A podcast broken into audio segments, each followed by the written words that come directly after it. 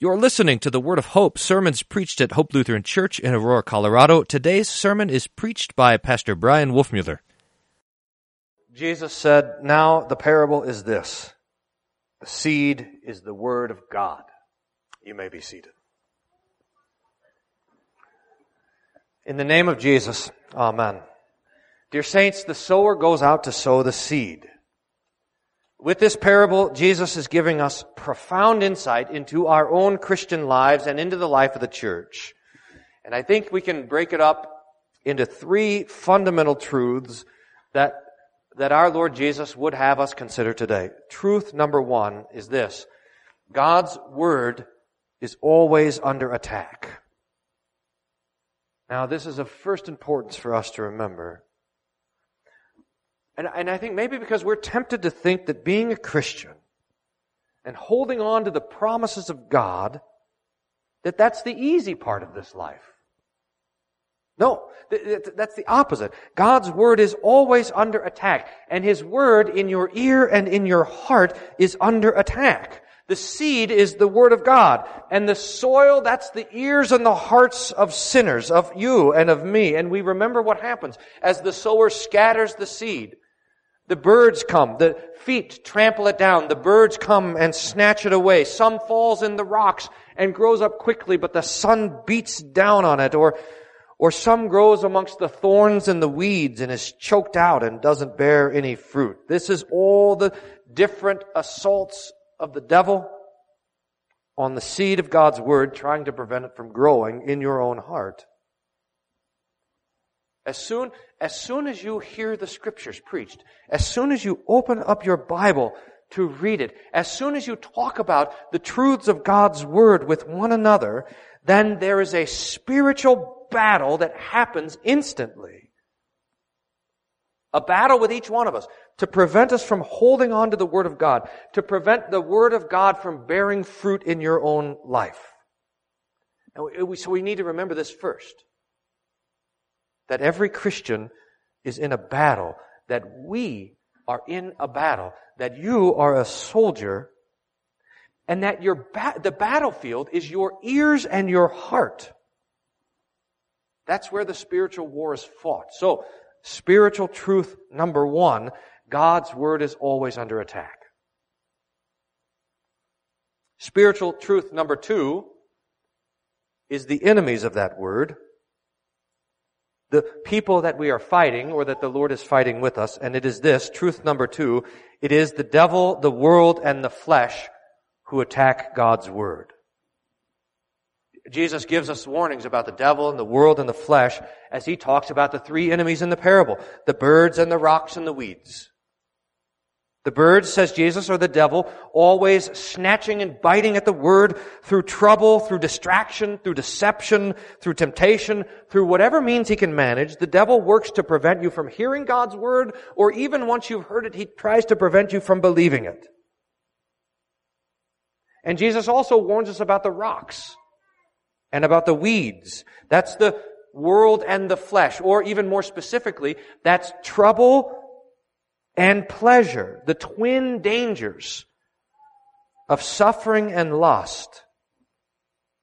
Now there's fantastic wisdom from Jesus for us here. He's, this is what he's saying to us. He says, look, you've, you've heard my words, you've heard my promises, you've believed them, you're a Christian, but don't sit back and take it easy. You have faith now, but the devil doesn't stop. He comes to attack your faith. And here are the two chief ways that he does it.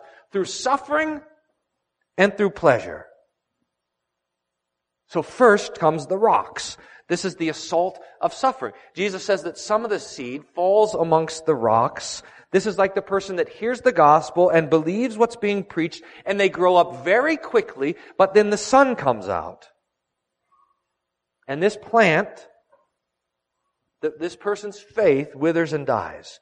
The, scorching sun, says Jesus, is the troubles of this life, the tribu- tribulations of this life. He says, Jesus calls it the time of testing. And when the time of testing comes, then faith withers. Now, I know it's kind of hard for us to imagine it with eight inches of snow outside, but I want you to think of your yard in August after two weeks with no rain. This kind of withered dried out grass. This is the result of trouble for our faith. Now, there's a mystery that Jesus wants us to understand here. Let me see if you guys are with me on this, because this is pretty important. There's a mystery. Because if you and I are standing there on the sidewalk looking at my dead yard, and you said to me, What happened? What's the trouble? Why is all of your grass dead? Why, why, why, why did this plant die? I would say to you, because the sun is too hot. But that's not what Jesus says. Jesus looks at this plant that's withered and died, and he doesn't say that the problem is the heat. He doesn't say that the problem is the sun. Jesus says that the problem is the root. Listen to what Jesus says. He says, they have no root. They believe for a while, but in time of testing they fall away. Chapter 8 verse 13. The problem is not the sun. The problem is not the heat. The problem is the root. When people leave the church or when people, when people lose their faith because of suffering, we look at the person, we say, well, what happened there? And we want to say, well, look, it's their great suffering. It destroyed their faith. But no, the mystery that Jesus wants us to know in the parable is that the problem, the assault on the faith, the reason why the plant dies is not because of the suffering or trouble or testing or temptation or affliction or whatever. The problem is the root. That their faith was not grounded. In fact, if the seed and if the plant were to have deep roots, then the sun coming out is in fact good for the plant. It makes it stronger. It makes it grow more. And this is true also for us. Suffering and testing and temptation and persecution and affliction and agony and all of the troubles of this life, all of these things in fact strengthen our faith if we have deep roots. So, for us to fight against this assault of suffering, we want to chase after some deep roots. And what does this look like? Now, I think it's different for each one of us. Wonderfully, the Lord has enrolled each one of us in His classroom, and all of us have a triple major, uh, faith, love, and hope.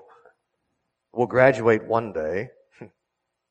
And this, with suffering, is the classroom of hope. I mean, this is the Lord teaching each one of us how we are to suffer for the name of Jesus and rejoice in that suffering. But, but for every single one of us, the deep roots come from a study of scripture. Deep roots come from meditating on God's word. Listen to how Psalm 1 says it. Blessed is the man whose delight is in the law of the Lord, and on his law he meditates day and night. He is like a tree planted by streams of water that yields its fruit in its season, and its leaves do not wither. It is one of the plagues that we can see just of the church in America in modern times that we have become content with shallow theology. Like a, a, this thin veneer of biblical knowledge with cliches and sound bites and no true depth at all. And there's a danger also for us as well in this, that we stop learning, that we stop reading, that we stop meditating on the words and promises of God. And if that happens, it's true, we might grow quickly, but there is no root. And when the assault of suffering comes along, our faith withers and dies. So, every Christian is to be, according to Jesus, a theologian. Every Christian is a student of the Bible. You, each one of you must think of yourselves in this way. I am a student of the Holy Scriptures.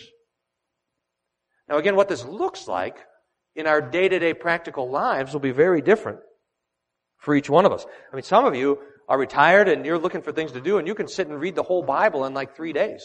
That's great.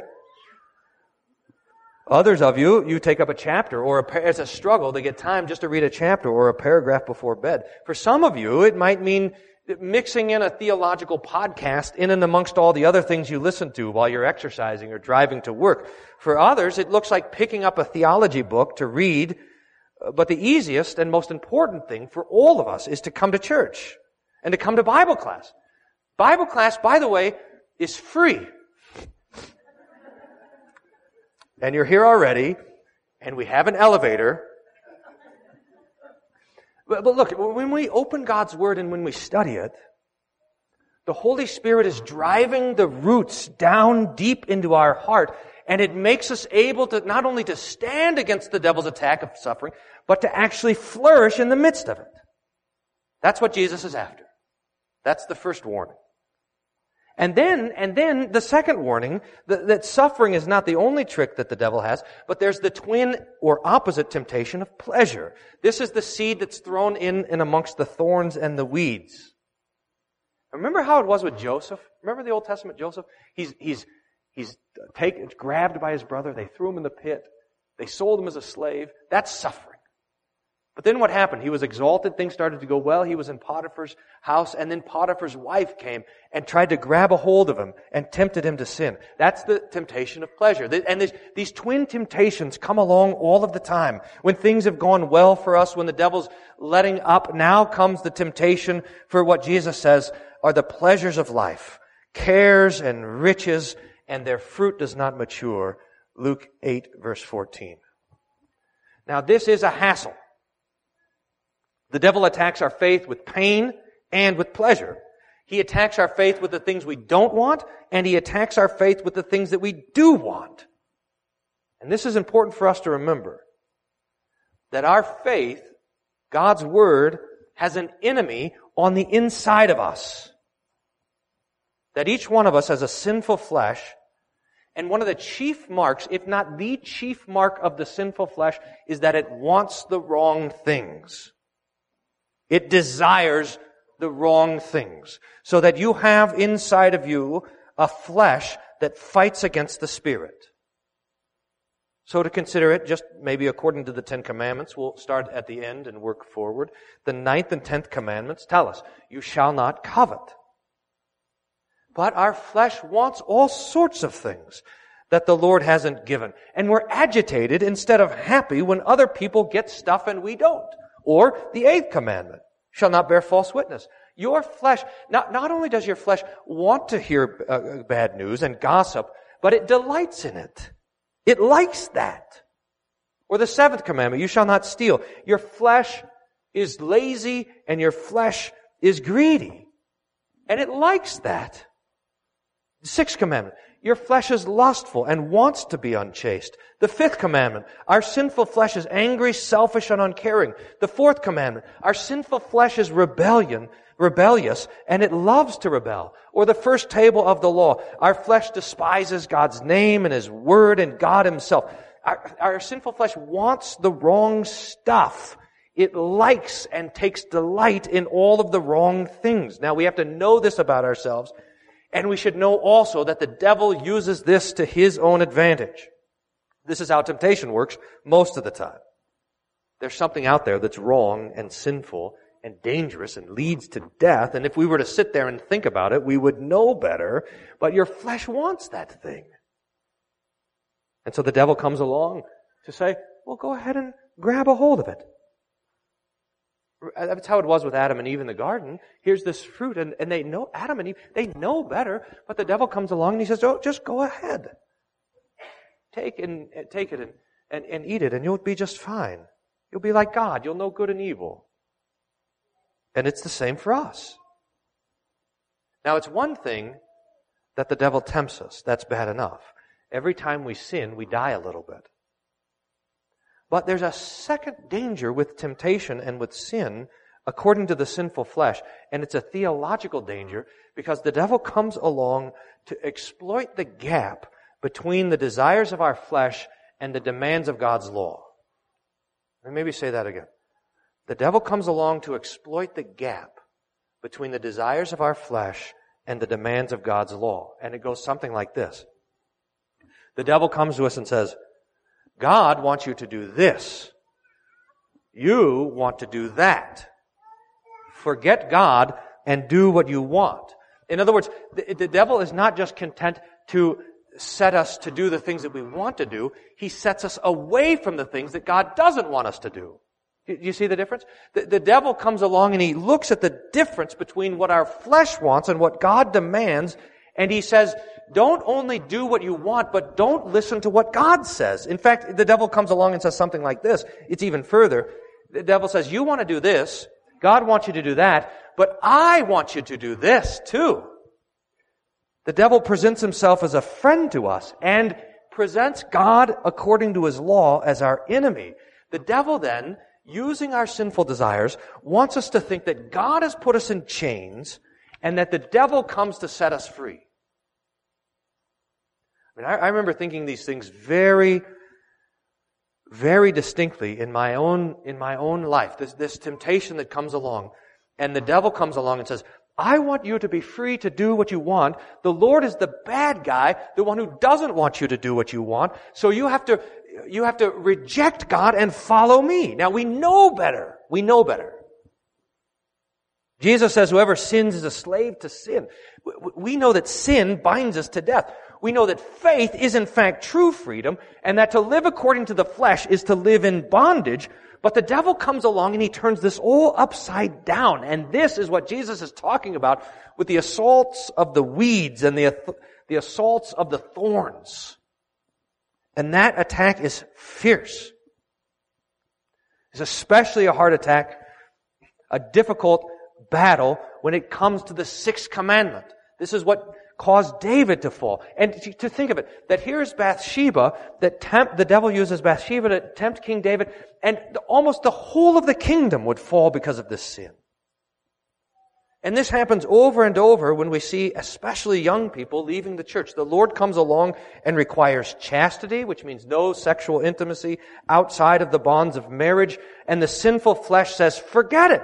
Do whatever you want. And, and that assault on faith causes it to wither and die. Uh, it's not only a chasing after pleasure, but it's a rejecting of the Lord's word. And Jesus has warned us about it here. And he set us, by this parable, he has set us here to fight against the flesh. To recognize first that the flesh wants the wrong stuff. And second, once we realize that, to pray and fight against our own sinful flesh. This is what the old theologians called the mortification of the flesh, putting to death our sinful desires. And it happens as we examine our lives according to the Ten Commandments, as we repent of our sins, which begins, repentance begins by despising not only our sins, but also our sinful desires, and rejoicing that the Holy Spirit, through the Word, is working in each one of us, cultivating in us godly desires. So that not only does our flesh want the bad stuff, but as Christians, we want the right stuff. In fact, this is one, we should, we should just identify this as one of the greatest benefits and joys of being a Christian. And that is that the Holy Spirit creates in us and continues to create in us a desire for those things which are good and true and beautiful. And that brings us to the third fundamental truth that Jesus is teaching us in the parable. And it is this. The word which is attacked is the same word that overcomes and wins the victory. Now this is a mystery. I, and in fact, I, I wish I could preach this better. Give me five years. to understand it better because it's a profound mystery of the way that the kingdom of God works. The word which is attacked by the devil is the same word that overcomes the devil. We want to, according to the parable, we want to give attention to the fact that the devil, the world, and our flesh are all attacking God's word. But we want to know who will win the victory, and it's Jesus with one little word who fells the devil. Now think of it. The seed that the bird picks up off the path is the poison that kills the bird. I never did, I didn't want to, I, I can't think of a better illustration. I'm preaching this at the, at the extreme risk that you are going to think worse of me. Not, not because I'm going to say something that I've done, but because I'm going to tell you something I've thought about doing, and it is this. When we, when my family went on vacation, uh, we would go down when we were kids. We would go to the coast, and we would go and we would throw bread for the seagulls, you know, and we'd watch the seagulls and they'd go and they'd, they'd grab the bread before it hit the ground and this sort of thing. And we heard that if you feed the seagulls an Alka-Seltzer, that they would eat the Alka-Seltzer and then go drink and then they would explode because they can't burp. That's terrible. Now, we never did it, but we thought about it, and I'm ashamed that we thought about it. And one time we even packed Alka-Seltzer to bring with us to the coast, but we couldn't bring ourselves to do it, to go and murder all of these seagulls. But this is, uh, this is what the Lord does to the devil. The seed that the devil grabs a hold of is the very thing that destroys him. I remember what, remember how St. Paul tells us to fight against the devil. He says, take up the sword of the Spirit, which is the Word of God, so that the very thing that the devil assaults is the very thing that overthrows him. When the devil comes to, to tempt us to destroy our faith through suffering, he undoes his own work because through suffering, the Lord strengthens our faith and our hope. Remember how Paul says it in Romans chapter 5? Suffering produces hope.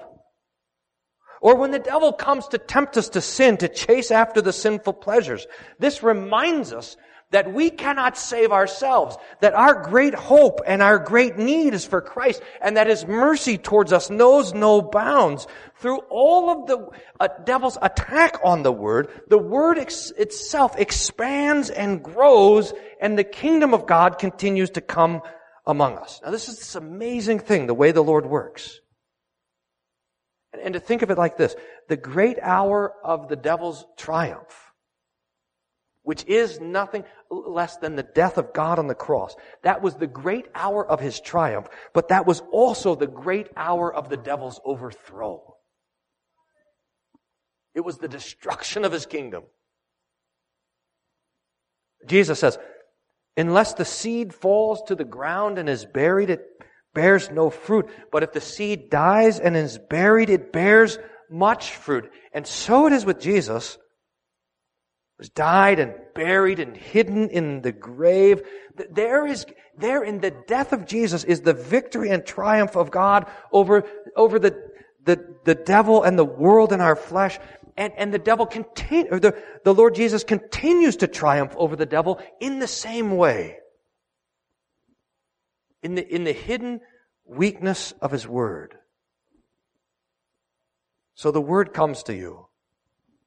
And, and the Lord Jesus plants His word in your ear and in your heart. And, and by that word, He overcomes the devil. He overcomes the world. He overcomes your sinful flesh. He forgives you all of your sins. He opens for you the way to everlasting life. He, he plants in you His victory, which cannot fail.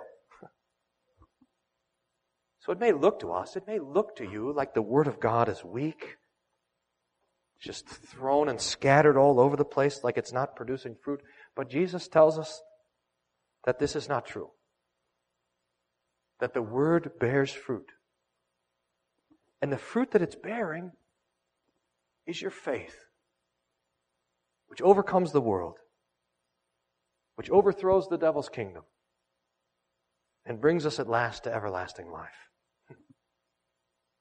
May God grant it for you. Amen. And the peace of God that passes all understanding, guard your hearts and minds through Jesus Christ our Lord. Amen. Thank you for listening to the Word of Hope. We hope your time with us was one of joy and peace in hearing the Lord's Word and kindness. If you have questions about anything you heard on today's broadcast, please don't hesitate to contact us at office at hope-aurora.org or call the office at 303-364-7416. For more information about our congregation, for locations, service time, and schedule, please visit our website at www.hope-aurora.org. Thank you for listening to the Word of Hope.